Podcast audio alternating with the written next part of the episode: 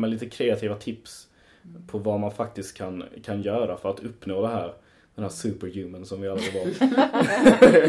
Okej. Har du några sådana tips? ja. Alltså jag tänkte Emma om du kunde bidra. Ja, okej. No pressure.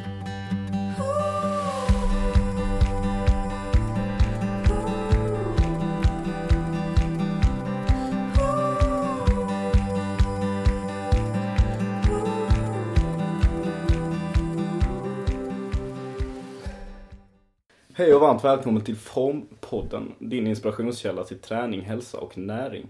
Det här är det nionde avsnittet eh, och idag så ska vi gå över lite eh, näring och kost. Eh, närmare bestämt lite vegankost, vegetarianer och annat smått och gott. Jag sitter här med Åsa Hellström. i vanlig ordning och vi har även en gäst idag. Hej. Hej! Hej. Emma Nilsson heter jag. Emma Nilsson. Ja, det vet du. Vi är kollegor. Ja, Och, eh, jag är här för eh, att jag för ett drygt halvår sedan, eh, kanske till och med lite, lite längre nu, eh, valde att gå över till en i största del eh, vegansk eh, kosthållning. Mm. Tänker berätta lite om vad det har inneburit för mig. Ja, och hur liksom det har påverkat dig kanske och lite så här, Om det har varit bara positivt eller om det har varit lite båda sidor.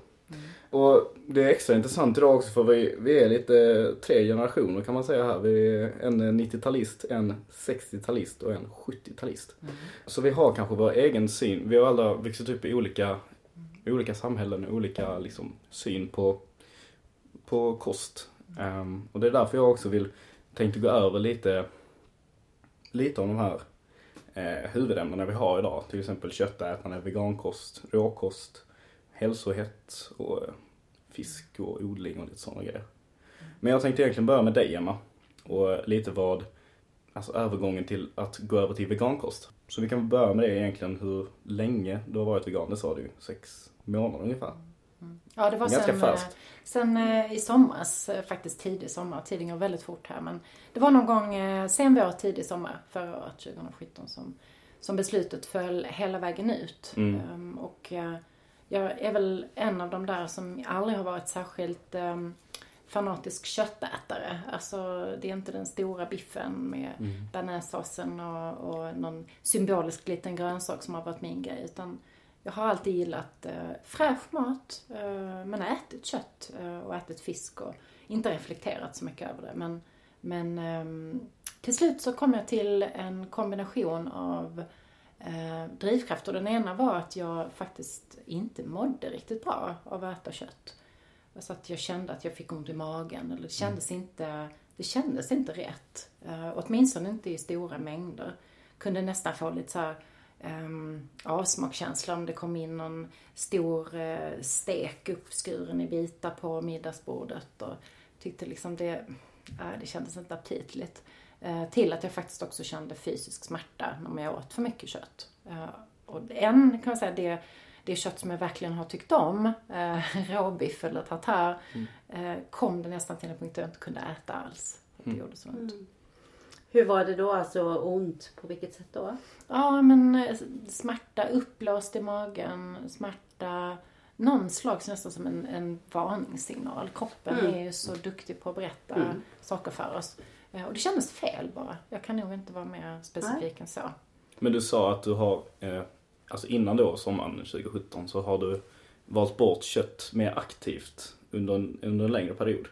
Ehm, nej, men då var det Nej. nog mer inaktivt. Att Okej. det, det, det blev bara så att jag valde fisk eller valde någon vegetarisk rätt. Eh, men inte reflekterade mer över den så. Eh, men men när jag sen tog steget så var det en, eh, en kombination av de här fysiska signalerna som jag har känt under ett tag och ett massivt intag av eh, ja, såna här eh, dokumentärfrossare. Eh, Så då började jag frossa i en massa dokumentärer. De kom alla slag i slag då. Det var allt ifrån hur köttproduktionsindustrin går till, till antibiotikaresistenta bakterier som vi skapar genom just, just köttproduktion. Eh, kunna handla om eh, alltså de, de fysiska påverkan i min egen kropp som kommer av att äta kött. Att det faktiskt inte alls är hälsosamt. Och så samtidigt så var det ju en massa dokumentärer om hur djuren mår. Um, Och på ett ännu högre plan så handlar det om miljön. Att göra ett ansvarsfullt val över okej, vad är min plats här på jorden och hur mycket kött har jag egentligen rätt att kräva att det ligger på min tallrik? Eh, Så allt det där sammantaget blev att nej, nu, nu tror jag att det är dags. Mm. Nu kör jag. Okej. Har det varit svårt, tycker du, att gå över helt liksom och, ja, jag vet inte, kanske i familjen eller eh, om du känt att liksom det är svårt att hitta eh, den kosten eh, i matvarubutiker? Eh, Mm. Eh, Det svåraste har nog varit att få det att funka enkelt, alltså logistiken hemma. mm, Eh, Det finns ingen i min familj som har valt att bli varken vegetarian eller vegan. Eh, Min sambo har börjat äta väldigt mycket mindre kött. mm, Och min yngsta son har aldrig varit särskilt förtjust i kött. Eh, Så vi har aldrig varit någon stor konsument. Men det är ju trots allt lite mäckigt om man ska ha två rätter eller om man ska tänka på ett sätt som gör att det funkar för alla. Ibland måste man köpa in eh, mer råvaror och ha alternativ och, och så vidare. Men ehm, jag har aldrig varit en eh, så som har levt för mat. Det är inte alls politiskt korrekt. Man ska, man ska vara sån supernördig med mat. Men ehm, det har aldrig varit. Jag uppskattar bra mat. Eh, Jag tror jag kan se skillnad på bra mat och jättebra mat. Men det har aldrig varit mitt liv. Så för mig personligen har det inte betytt så mycket att jag har avstått kött. Ehm, Knappt någonting alls faktiskt. Eh, Och om man säger att få tag i råvaror och sådär så är det enklare och enklare skulle jag säga. De flesta butiker har ett bra sortiment. Alla restauranger skulle jag säga har ett alternativ. Eh, Så det är ju inte, det är inte svårt på det sättet. Eh, Det är mer att man får tänka till. Det kostar lite mer tanke och kanske någon råvara extra någon gång. Lite mer planering. Mm, precis. Men du gick aldrig från, så jag tänker från att vara vegetarian till vegan. Alltså vegetarian är ju betydligt enklare än att vara vegan. Nej, eh, det gjorde jag inte. Eh, Det är väl kanske lite så här eh, i min personlighet också att bestämmer jag mig så Ja men om jag nu verkligen tycker att det här är inte bra för mig, inte bra för djuren, inte bra för naturen. Ja då kan jag inte ta steget halvvägs utan då, då kändes det helt självklart. Men det var väl kanske den biten som var den största inlärningskurvan i början. Var att hitta ersättningsprodukter för mjölk. Eh, Jag har mjölk i kaffet så det kan jag det kan liksom inte utesluta. Ehm, Men det man ganska snabbt märker det är att det finns ersättningsprodukter för nu vet jag att vi inte ska nämna några varumärken här, men det finns ju varumärken som är, har varit täppt igen alla de här hålen. Så det finns ersättningsprodukter för, för crème fraîche, för grädde, för mjölk, för eh, cream cheese. Alltså alla produkter man kan tänka sig. Ehm, ja men sojasubstitut och sånt är ju väldigt vanligt nu. Ja. Eh, och även kött, vilket då blir lite märkligt för mig att man har ersättningsprodukter som man gör så att det ska se ut som kött. Mm. Det haltar lite eh, logiskt för mig, men det finns ju det också. Men tror inte du det beror lite på det här, alltså att folk vill ha en, eh, en enkel övergång? alltså om man väljer bort kött så kanske man inte bara vill, som du, Jo. alltså alla kanske inte vill tvärt sluta utan liksom ha någon så här övergångsperiod kanske. Ja. Där de liksom känner att nu kanske jag äter korn. Eh, för att jag väljer bort. Alltså så här, Ja. eh, och sen så tror jag också det handlar väldigt mycket om att folk inte tvärt vill vara någonting. Alltså att de inte vill, de vill inte ha alla jobbiga saker med att vara vegan till exempel. Utan de, de cherrypickar liksom. eh, Och tar, ja men jag väljer bort kött här för att jag tycker det känns bra för mig. Typ. Ja. Fast jag kan ju, precis som du säger ibland, för att när du går även på och äter vegetariskt, då kan de säga här har du vegetariska burgare. Eller, Och vill du inte ha kött så tycker jag att då vill, då vill jag inte höra det. Det är inte det jag lockas av. Oh, en hamburgare fast det är en vegoburgare. Men det är formen då. Men man, man ersätter precis som du säger då om man ska göra korvar av någonting. Eller till och med fiskpinn, fiskpinnar typ. Liksom. Fuskpinnar. Ja, just det. Så det blir lite Men lite vadå, inte, tror ni inte bara det, alltså, alltså det blir ett, alltså det är ett konsumenttrick. Liksom för att lura, eller lura är det inte. Men alltså det är för att få folk att välja det. Liksom. Ja, Någonstans så måste man ju kunna locka Ja. folk till, till att välja mer, en mer hållbar kost. Och då, det kan man inte, man kan inte bara sätta in massa tråkiga varor. Nej. Och tro att folk bara ska förändras. Jag tror att till stor del om att vi människor är så förfärligt ovilliga att ge ifrån oss någonting. Och har vi då blivit intutade den här tallriksmodellen sen barnsben, att det ska ligga en köttbit där, fisk eller fågel. eh, på så här stor del av tallriken och sen ska det ligga grönsaker och så ska det ligga kolhydrater. Och, och om vi bara tar bort någonting så blev det ju inget kvar. Och det, mm. jag tror att det där är det ligger mycket, att man vill ersätta det.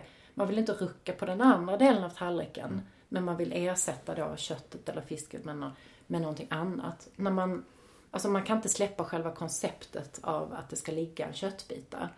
Istället om man börjar botanisera i veganska recept så är det ju, alltså det är ju inte alls så stereotypt tänkt utan det är ju, alltså det, det finns ju jättemånga möjligheter att skapa rätter som är mycket mer intressanta. Eh, som inte saknar eh, köttet som måste mm. liksom ersättas. Jag tror också det ligger jättemycket i det. Eh, och där är vi ju inte ännu heller av att eh, ha så pass många restauranger som har det utbudet som är bra. För vissa mm. restauranger har ett alternativ och det alternativet är inte alltid så himla roligt kan jag uppleva. Mm. Jag är ju då inte, jag äter ju allt men äter ju mm. nästan bara vegetariskt då. då. Eh, för att jag vill bara inte ha, ha kött. Men alternativen ibland när du går ut är ju inte alltid så jättebra. Nej. Även om det blir mycket, mm. mycket bättre. Det jag har reflekterat över lite grann är att ibland när du ska in på en vegetariskt eller vegan så blir miljön också tråkig. Och det, det, det kan jag tycka är mm. märkligt. Varför kan vi inte ha det här ombordande mysiga stället och mm. äta eh, vegetarisk mat? Varför ska det då vara liksom väldigt mm. avskalat och tråkigt? Så upplever jag det här de som eh, men det har ju blivit, eh, jag, jag är ju en sån här eh, vad ska man säga, early majority människa. Jag är ju på inget sätt unik. Det är ju en stor trend nu att bli vegan. Mm. Eh, den här liksom eh, allmänna medvetenheten och känslan av att man måste ta ansvar har ju, har ju vuxit och är på framfart. Mm. Så att eh, jag är ju absolut inte först. Eh, eh, kanske före några stycken men absolut ingen föregångare. så att nu har det ju krypit in, tycker jag, mer i de finare rummen då. Det är inte, mm. det är inte en radikal Eh, det, det är inget politiskt statement på samma sätt som det var förut. Det är inte radikalt utan det finns människor i alla samhällsklasser av alla bakgrunder som kan välja att bli vegan. Och jag tror i takt med det så blir det också mer, ehm, alltså man slipper ifrån de här eh, tråkiga lokalerna som du pratar om med, med sjabbig, sjabbig inredning och det känns liksom, hela settingen är fel.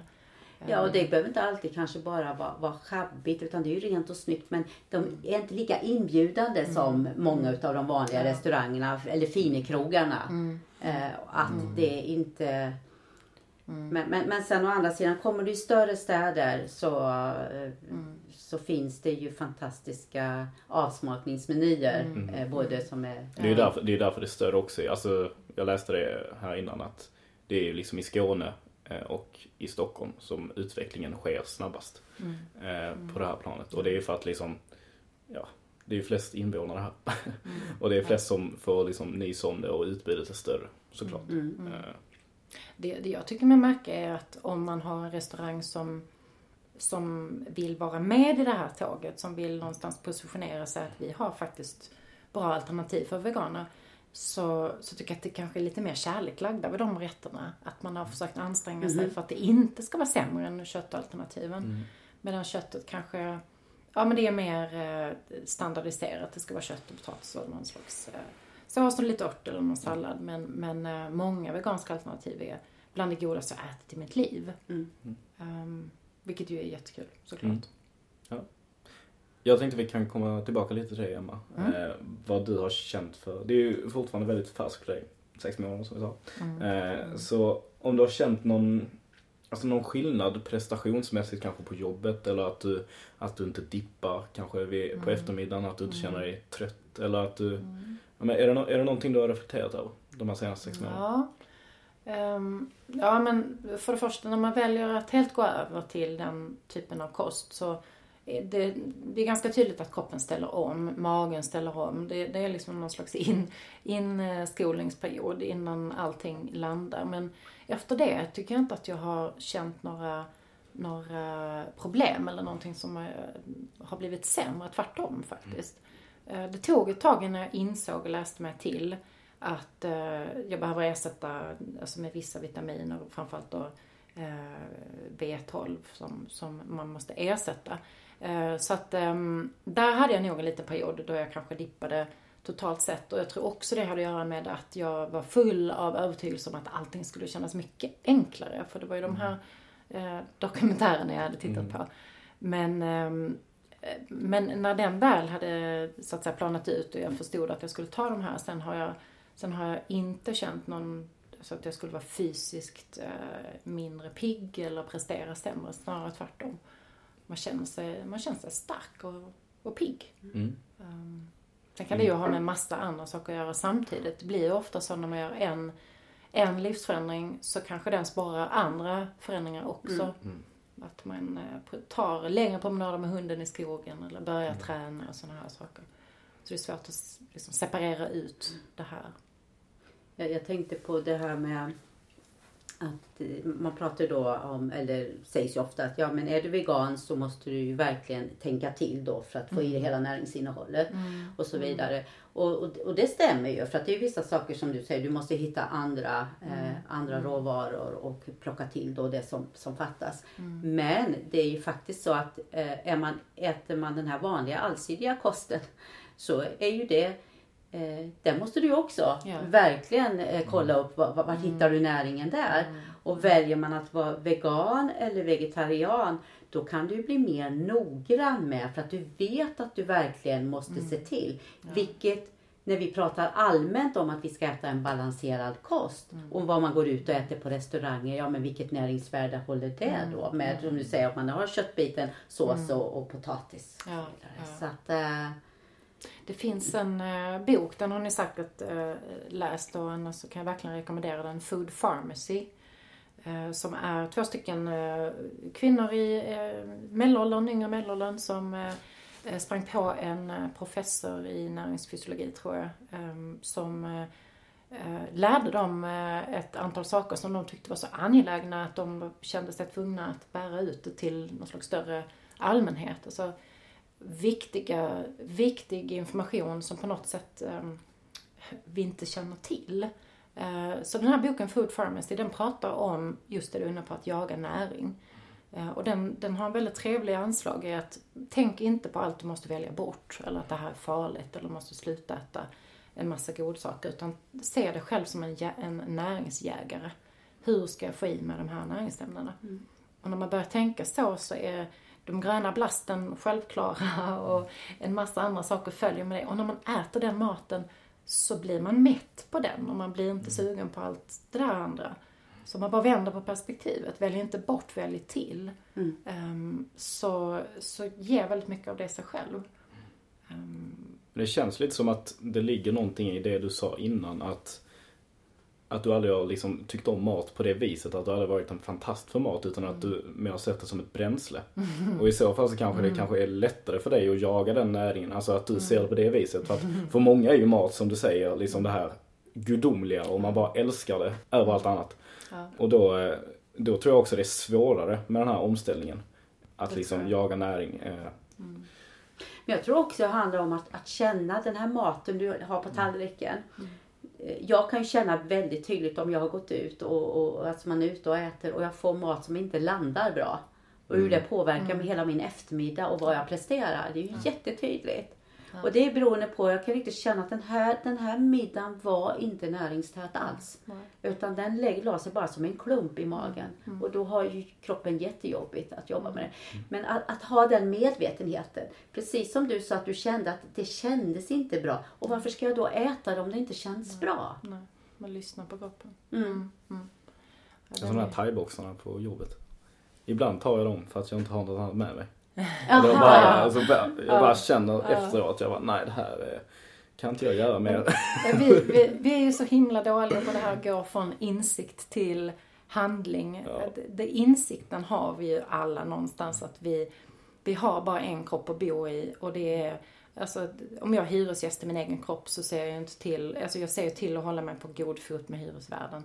Alltså att man inte, att man inte misshandlar den enda, det enda ställe man har att bo i. Men från insikten att jag är vad jag äter till att vara noga med vad jag äter för att bli det jag vill bli, är det ju förfärligt svårt för många. Men det är precis som att om man har avkodat den en gång, så sitter den där. Om man tittar på, på eh, mattallriken och ligger någonting där som man inser att det här, det här kommer bara lägga sig som en som en, en oformlig klump och gör skada i min kropp så blir det inte aptitligt att äta den. Um, och det du pratar om med, med oformliga klumpar och äta en dålig lunch och ha en, en tråkig eftermiddag, det slipper man ju som, som vegan. Jag har för aldrig den känslan att, åh, att jag blir trött, jag vill bara gå och lägga mig. Fy, det här var, det här var liksom en eh, alltså, truckerlunchen med mm. matbrickan. Alltså man mår mm. dåligt hela... Det, det slipper man ju helt. Den mm. upplevelsen har man aldrig om man är, om man är vegan. Tar du med dig, har du med dig mat till jobbet ofta eller går du ut? Eh, nej men jag är så superslarvig. Jag äter väldigt sällan eh, lunch, äter frukt och någon gång kan jag ha med mig någonting som jag har haft. Eh, vi har ätit hemmamiddagen tidigare. Mm. Men jag är inte, nej men jag, jag är superdålig på mat egentligen. Jag, jag, jag var inte intresserad av mat innan och det var inte jag som lagade maten hemma hos oss innan heller. Så att eh, eh om vi kommer tillbaka till liksom, utmaningen, men, eh, utmaningarna med att bli vegan så är det ju mycket att hitta glädjen i matlagningen hemma. Mm. Där jag känner att om jag tidigare låg hopplöst efter de som hade varit matfascister i 15-20 år aldrig skulle kunna hinna ikapp så har jag ju min chans här nu att, att glänsa för att mm. liksom, alla står vi på ruta mm. ett inom vegankost. Mm. Um, så det är lite av en nytändning för mig faktiskt. Mm.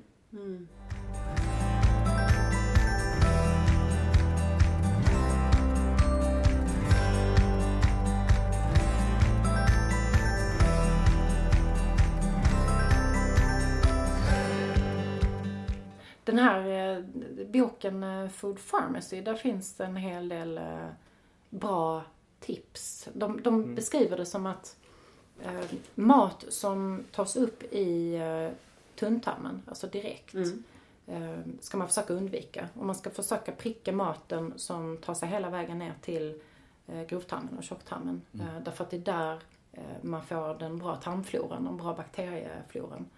Ehm, så att det som bryts ner direkt, det blir i princip socker. Alltså du får en, en, en eh, skjuts med socker rätt ut i blodet. Och det är det många barn får. Skolmåltiderna kanske inte är världens bästa. Eller de äter den här vita mackan med smör på. Så får de en, en sugar high och så blir de okoncentrerade och stökiga och sen mm. så dippar de. Så man ska leta mat som tar sig igenom hela vägen ner till grovtarmen. Och då är det så enkelt att det egentligen är mat som är så oprocessad mm. som möjligt. Alltså så kornig eller grov som, som möjligt. Och den, det är en sån här jätteenkel äh, regel man kan ha. Liksom, titta vad här tar sig förbi min tunntarm. Ja, det är det jag ska mm. välja. Som är också en av de här äh, sakerna som man lär sig. En annan sak som står i den boken som fascinerade mig var den här professorn, han pratar om eh, skillnaden mellan eh, om du tar ett choklad eller om du har vit baguette, lägger dem bredvid varandra. Och så frågar han de här författarinnorna vilka tror ni är mest alltså, sockerinnehåll eller snabbaste kolhydrater som är mest skada i kroppen? Och de förstår ju naturligtvis att det är en kuggfråga och det är brödet som är, är sämst ur det perspektivet. Um, och så ger han då uh, lite reflektioner över hur man ska äta kolhydrater, vilka kolhydrater. Och då säger han det här tipset som jag också blev uh, helt fascinerad över varför man inte har fått lära sig i hemkunskapen. Om du kokar en potatis och den är varm så är den i sockerformat. Men om du låter den svalna så blir den långsamma kolhydrater. Mm. Och vill du ha varm potatis prompt så kan du värma den igen. Det blir fortfarande långsamma kolhydrater. Mm. Varför vet inte alla det? Varför, varför är det en... Varför är det liksom mm. inte, ingår inte det i första klass i hemkunskap? Att man lär sig de sakerna. Ja. Vi har gått över det väldigt mycket, eh, bristande saker i utbildningen. Mm. Ja, i skolan mycket, ja, som har, mycket har försvunnit som vi inte har. Sådana självklara saker som man verkligen mm. behöver ha med sig. Mm. Ja. Mm. Och det är lite när man kommer, för att det här med att oavsett om man väljer att vara, äta allsidigt av olika skäl eller vara vegetarian eller vegan så handlar det ju om vad vi vill stoppa i våra kroppar och det är också kopplat till ett eget hälsoansvar tycker jag. Mm. Hur man faktiskt då kan välja och vi gör ju val hela tiden. Mm. Men vi har för lätt att ta de här enkla valen och det som vi kanske knappt behöver tugga utan bara sväljer det dessutom. Mm. mm. Så att det går mm. bara snabbt ner för det, det, det ska gå fort. Det går fortare att äta äta mos ja. eh, och sås och potatis mm. och sleva in det än att äta en råkostsallad där du ska tugga mm. och tugga innan ja. du, du sväljer. Det tar också Precis. längre tid och vi har korta luncher. Mm. mm. Ja. Ska man jobba när man lunchar? Jobba under lunchen. Ja, jobba under lunchen där du inte heller liksom hinner känna. Då kan du snacka om att känna efter. Alltså jobba samtidigt som du äter. Hur mycket känner du då av det som landar i i kroppen? Och om du behöver mer eller om du är nöjd. Många som äter dåligt eller har en, en, en eh, slarvig kosthållning skyller ju på just tidsbrist. Att det är så svårt att hinna med eller reser mycket och så är det in och ut på flygplatser och, eh, och så är man, kommer man fram trött och så drar man den här burgaren i hotelllobbyn ändå fast man vet att man inte borde och det slinker ner ett par glas vin också eller en öl. Och, eh, men den här tidsbristen eller det som, som anledning så- så får man ändå konstatera att tid har man aldrig, tid får man ta sig. Mm. Det är ju som med alla, alla val i livet har en alternativkostnad. Gör jag inte, väljer jag A så väljer jag samtidigt bort oändligt många andra alternativ. Och hur jag spenderar min tid finns ju bara åtta timmar per dygn och ingen, du kan liksom inte låna på banken utan den tid man har behöver man ju göra otroligt medvetna val vad man ägnar åt. Så det kan jag ju tycka att har man, om man använder tidsbrist som skäl för att ha en dålig kosthållning så har man har man, har man många förbättringsmöjligheter. Man har väl tagit det lite, lite bakvänt då också för jag, alltså det slår ju mig mycket saker när vi sitter här och diskuterar hur mycket saker jag själv måste, alltså förbättra. Mm. För ibland kan det vara så att man liksom käkar något dåligt på lunchen, så jobbar man och sen så kommer man hem och så är man hur trött som helst och bara "Åh, jag orkar inte mer, så går man och lägger sig. Mm. Och så här, om, jag, om jag då hade käkat något bra kanske så hade jag kanske fortfarande haft energi efter fem. Mm. Käkat något gott på kvällen och sen gått och lagt mig. Och sen vaknat upp med energi. Ja. Så det är, det är mycket sådana saker som Mm. Ja men som handlar om ett eget hälsoansvar helt enkelt. Och dåligt föder dåligt tycker jag. Om man har ätit dåligt så är det lättare att man hoppar över träningen och då är det lättare att man äter chips på kvällen eller jordnötter. Och då är det lite lättare att man äter dåligt nästa dag också. Så det, och det är faktiskt lika lätt att gott föder gott. Så börjar man tänka och ta ansvarsfulla beslut så, så är det mycket lättare att sticka ut i löpspåret eller att låta bli godiset. Och, Mm. Så att det blir ju spiraler på både gott och ont. Mm. eh, Så att säga. Och jag tycker det här är bra också att ha med sig som vi har sagt i något tidigare avsnitt. Att tänka att det du stoppar i munnen antingen ger det dig energi eller också tar det energi. Mm. Så att alla de här valen vi gör, liksom att bara man tänker lite till det här kommer ta energi Mm. om jag stoppar in detta i munnen. Då måste jag vara medveten om det. Är det värt det? Ja, just det. Ja, det är ett bra sätt att se på det. Verkligen. Ja, men vi försöker ta lite sådana till lyssnare liksom. Vad, eh, ja, men lite kreativa tips på vad man faktiskt kan, kan göra för att uppnå det här den här superhuman som vi alla vara. Okej. Har jag någon sån tips? ja. Alltså jag tänkte Emma om du kunde bidra. Ja, okej. No pressure. Nej, jag, jag tror faktiskt att det handlar väldigt mycket om att, in, att sätta realistiska krav på sig själv. Att inte, att inte göra det till en etta nolla historia där om jag, om jag fuskar en gång så är, då är det kört, då kan jag strunta i det. Utan hitta sätt som funkar med, med det sättet du lever ditt liv. Eh, och rent, eh, rent praktiskt så, så handlar det ju om att alltså, ha tillgänglighet till de här eh, veganprodukterna då istället för de andra. Så att man ser till att de finns hemma. Så det inte blir den tröskeln också att du måste börja tänka annorlunda och sen så måste du dessutom åka och handla när du redan är vrålhungrig. Så att man gör sig själv en, en jättestor tjänst bara genom att fylla kylskåpet med diverse men man kan botanisera på nätet. Det finns, ju, det, finns ju hur mycket tips som helst kring vilka produkter som är bra ersätter har minst lika högt proteininnehåll som kött. Och Det är bara att bunkra upp med dem och sen när man hamnar i det läget så, så är det bara att du ska tänka annorlunda. Du behöver inte, du behöver inte ha extra mycket jobb för det. Ehm, och sen, det jag har lärt mig är mycket att man ska eh, man ska köpa en bra mixer om inte man har en redan eller en sån här matberedare som kan mixa grejer. För det, det, det är många tips som handlar om det. Släng ner i princip vilka grönsaker som helst. Eh, Och vilka, gärna i olika färger ska det vara. Så grönt och rött och gult. Bara ner med det i mixern och, och gör en drink. Så är det en lunch istället för att äta, ställa sig och behöva konstruera en, en rätt. Ehm, Så det finns, det, det, är, det är bara ett skifte, mentalt skifte man ska göra. Det är inte svårare eller dyrare tror jag ehm, att vara vegan. Det är bara att man måste bestämma sig. Ja, tror också. Det ligger mycket eh, jag har ju varit en eh, notorisk eh, kakätare i mitt liv. Men det är veganskt. Ja, Ja, kanske, kan kanske. Det tar Sverige. Nej men jag har märkt det, jag har ju varit det liksom hela livet. Och när jag, när liksom källan försvinner. Typ som, eh, ja men, säg källan, alltså om, om man tar flaskan från en alkoholist, typ. Då slutar jag med det och jag känner liksom inte så att, oh, jag, alltså, det är inte så att jag får cravings för kakor. Utan jag bara slutar med det. Men fi, finns det där i skafferiet eller finns det i fikarummet som vi hade innan. Då liksom, jag tar det liksom Ja. oavsett. Ja. Det var samma som idag när det var alla hjärtans dag idag ju. Eh, och eh, där var såna här geléhallon. Jag bara jag gick och plockade hela tiden. Bara för att Ja. de fanns där.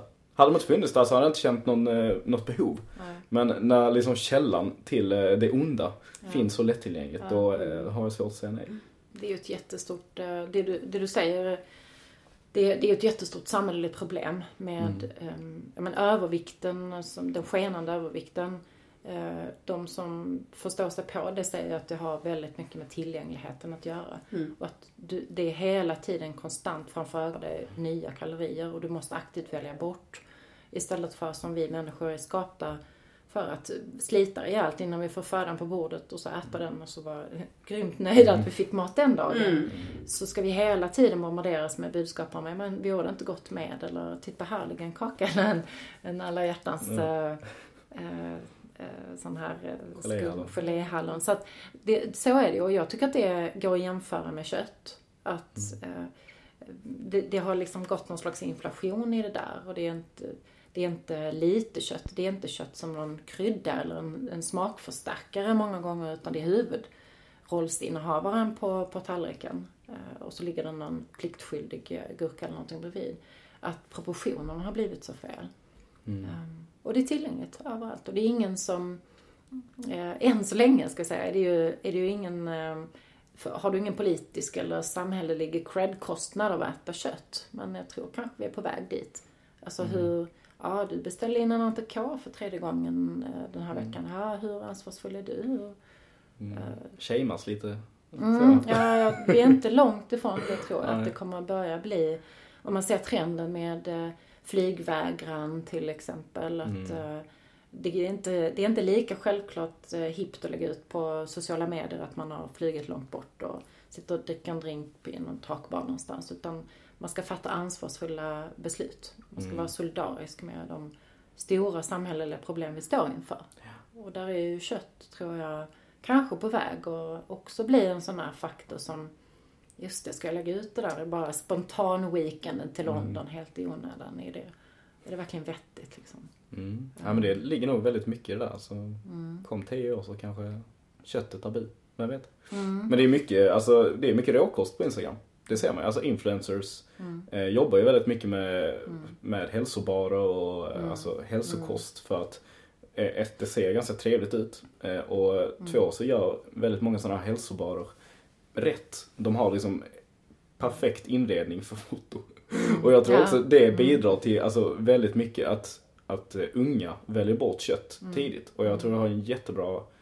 ja. Jag brukar vara lite så här eh, tveksam till influencers Mm. överlag. Men jag tror att det här är en ganska bra grej faktiskt. Ja.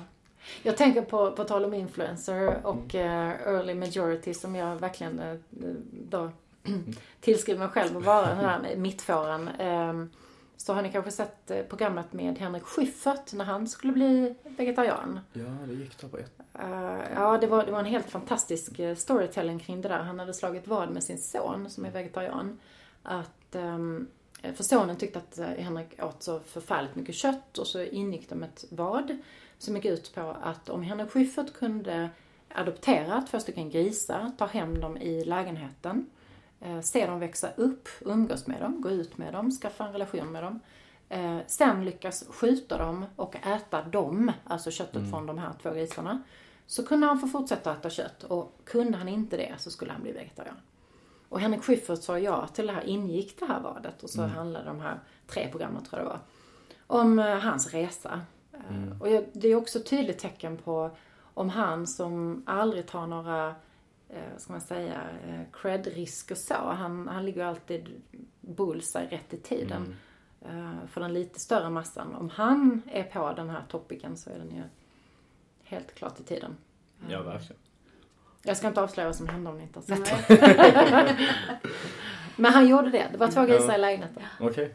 Ja, nej, men det är inte, alltså jag tror det kommer ju hända mycket. Man ser ju de här nya barerna som kommer, de har ju också eh, att man faktiskt, det här, där är det bra att göra detta hippt mer. Mm. Att du verkligen, att, man, att det blir inne, det, det är ett bra. Mm.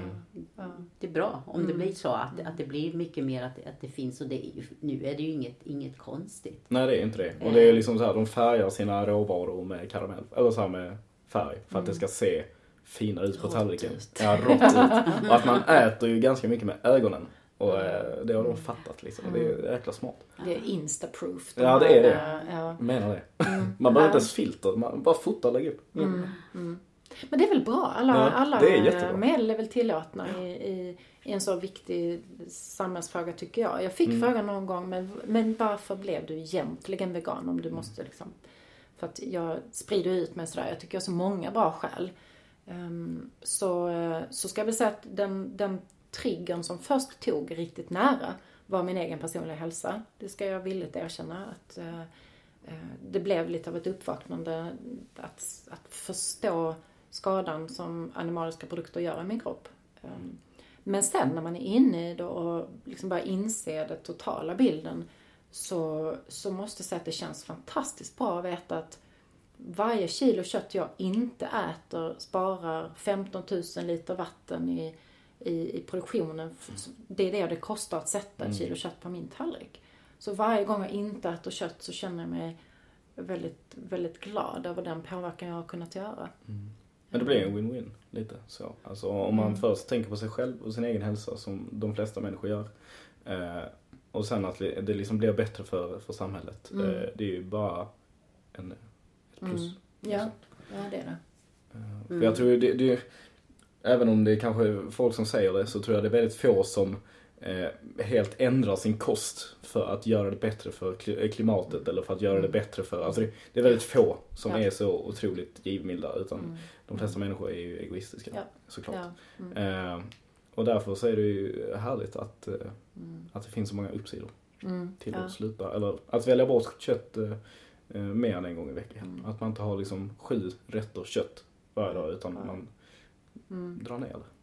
Sen det, det där, jag tror att man kortsiktigt kan man nog vara så pass eh, eh, idealist och eh, osjälvisk att man gör det för ett, ett högre syfte. Men jag tror ska det, ska det, hå- ska det bli hållbart över tid, att man, det bara inte blir en grej man gör ett par månader. Så tror jag att man behöver hitta sina egna personliga skäl också, precis som du är inne på. Där jag mår bättre, min hälsa förbättras, åtminstone tror jag det. Eh, Det första min, en av mina bästa väninnors eh, son sa när, han, när vi träffades efter jag hade bestämt mig så sa han Ja Emma, du vet att du kommer nu bli åtta år äldre. Bara, wow! Exakt varför då? Veganer lever åtta år äldre än andra människor. Jag sa, ja, eh, det, det har jag faktakollat och det, det är inte så tyvärr.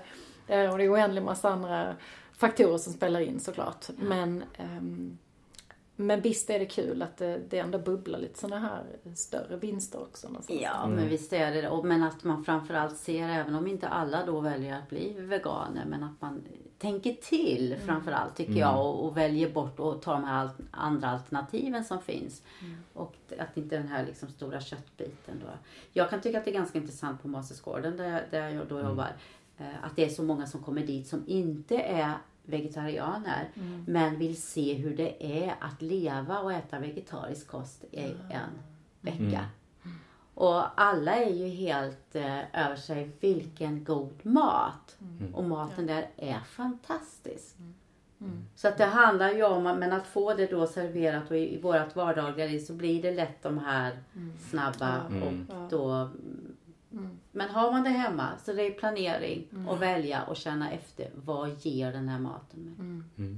Jag känner att eh, vi avslutar på den punkten och lämnar ett litet, eh, litet message till eh, lyssnarna att eh, jaga näring är det som är egentligen viktigt.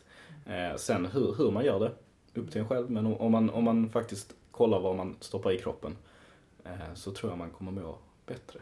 Och ta ett eget hälsoansvar som vi har pratat om i flera avsnitt innan också. Mm. Mm, precis. Det är så viktigt tycker jag. Ja. För vi har ett eget ansvar. Ja, det är bra. Då tycker jag vi avslutar där. Eh, Detta var det nionde avsnittet av Formpodden som gästades av Emma Nilsson. Tusen tack för din medverkan. Tack själv. Eh, Och eh, ni kan ställa frågor till oss på formpodden gmail.com. Eh, Ni kan även följa oss på alla sociala medier. Formpodden på Instagram, Twitter och Facebook. Eh, och med det så vill jag säga håll formen.